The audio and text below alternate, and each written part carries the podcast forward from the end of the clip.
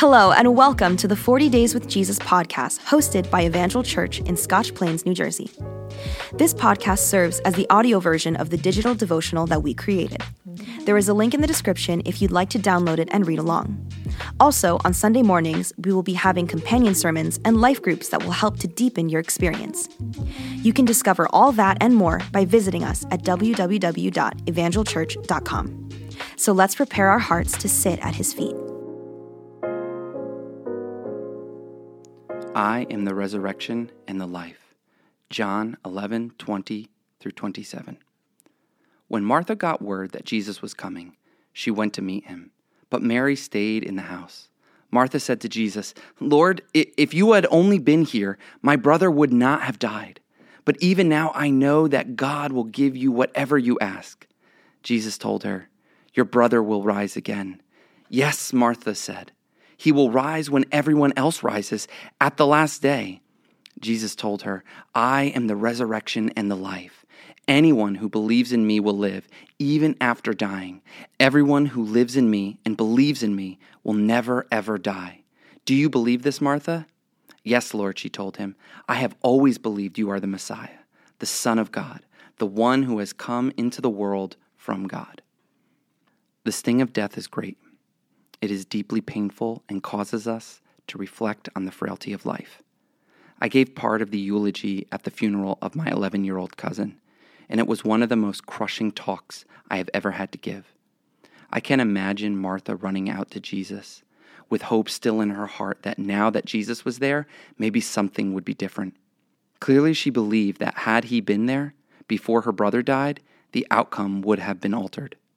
But despite Jesus' not being there, Martha still clung to the ultimate hope of the gospel that life and not death will have the final word in the resurrection.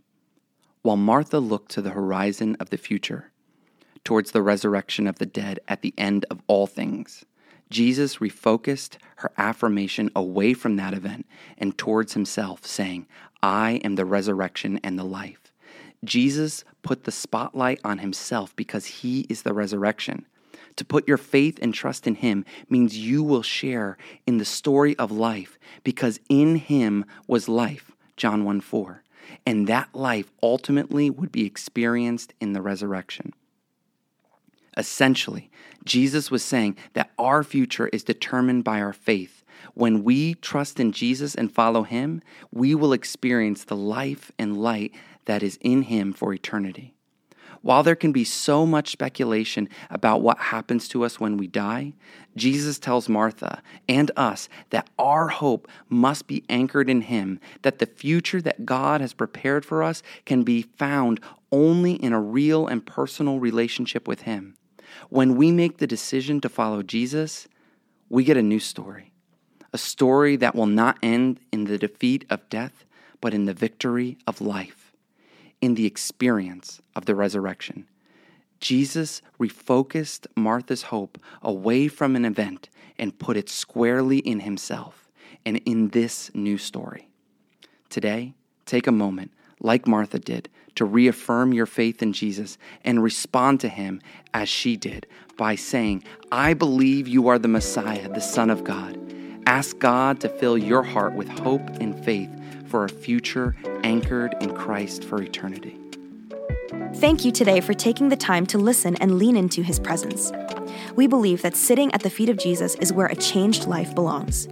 If you have any questions about what it means to follow Jesus, the devotional, or Evangel Church, you can email us at info at evangelchurch.com. Reach out to us on social media or discover more by visiting our website at www.evangelchurch.com. We look forward to sitting with you at the feet of Jesus tomorrow.